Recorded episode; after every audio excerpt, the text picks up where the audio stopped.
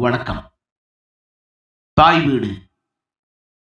April இரண்டாயிரத்தி இருபத்தி இரண்டு.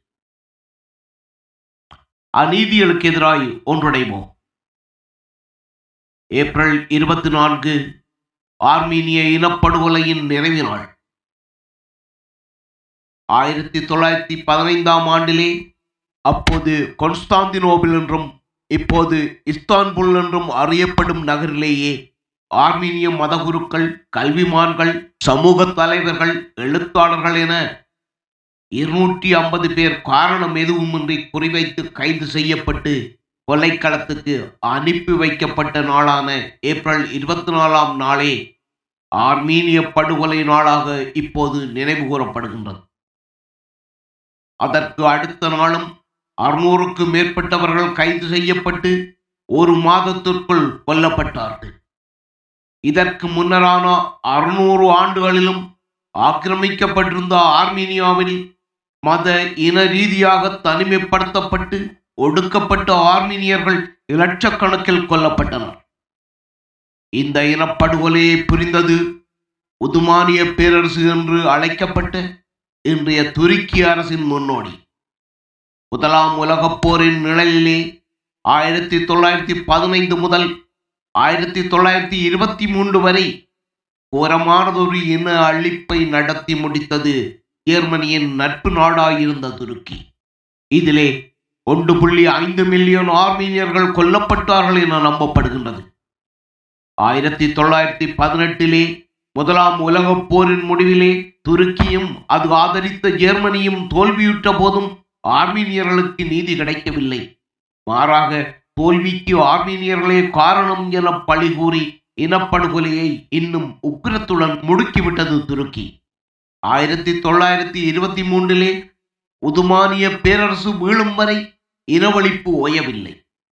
போரிலே வெற்றி பெற்ற மேற்கு நாடுகளும் பாராமுகமாயிருந்தன. இனப்படுகொலை என்ற சொல்லை முதன் முதலில் நிறுவியவர் ரஃபாயல் லெம்கின் என்ற போலந்து வழக்கறிஞர் ஆவர். ஆயிரத்தி தொள்ளாயிரத்தி நாற்பத்தி நாலில் வெளியான ஆக்கிரமிக்கப்பட்ட ஐரோப்பாவில் அச்சு ஆட்சி என்ற தனது நூலிலேதான் அவர் அச்சொல்லை அறிமுகப்படுத்தினார்.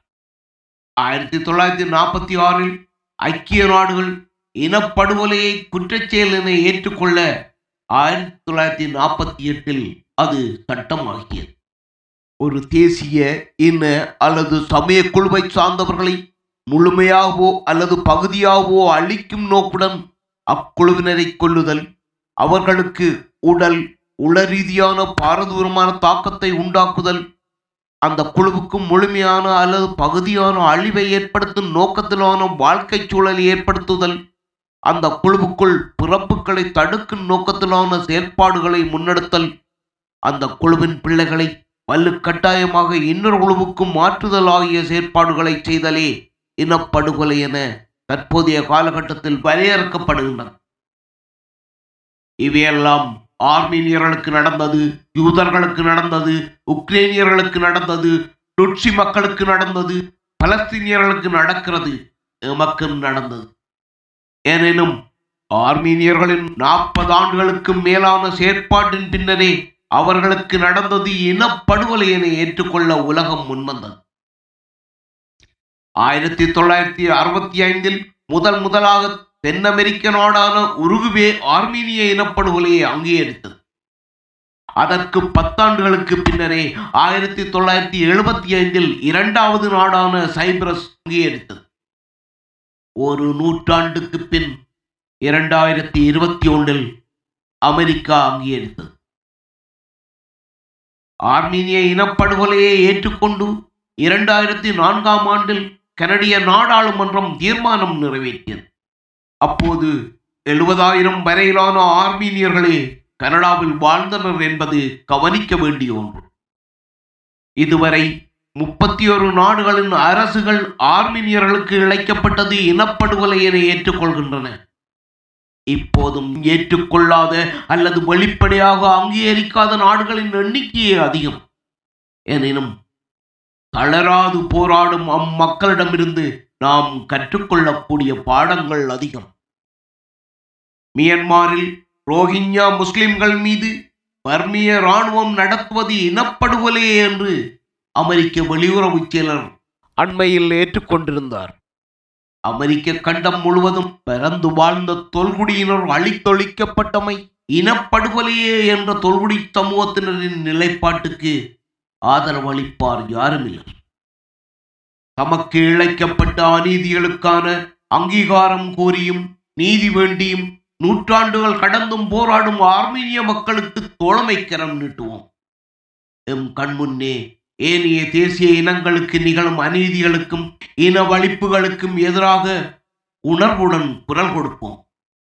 எமக்கு இழைக்கப்பட்ட இழைக்கப்படுகின்ற அநீதிகளுக்கு எதிரான எமது நீதிக்கும் பொறுப்பு குரலுக்குமான போராட்டத்துக்கு உணர்வு தோழமை வலிச்சேர்க்கும்.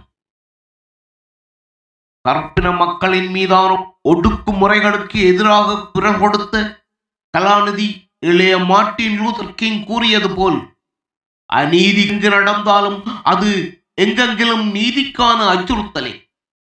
எனவே நீதிக்கான எமது குரல்கள் எங்கெங்கு அநீதி நடப்பினும் அவற்றையும் எதிர்த்து உயர்வதே முறை. நன்றி.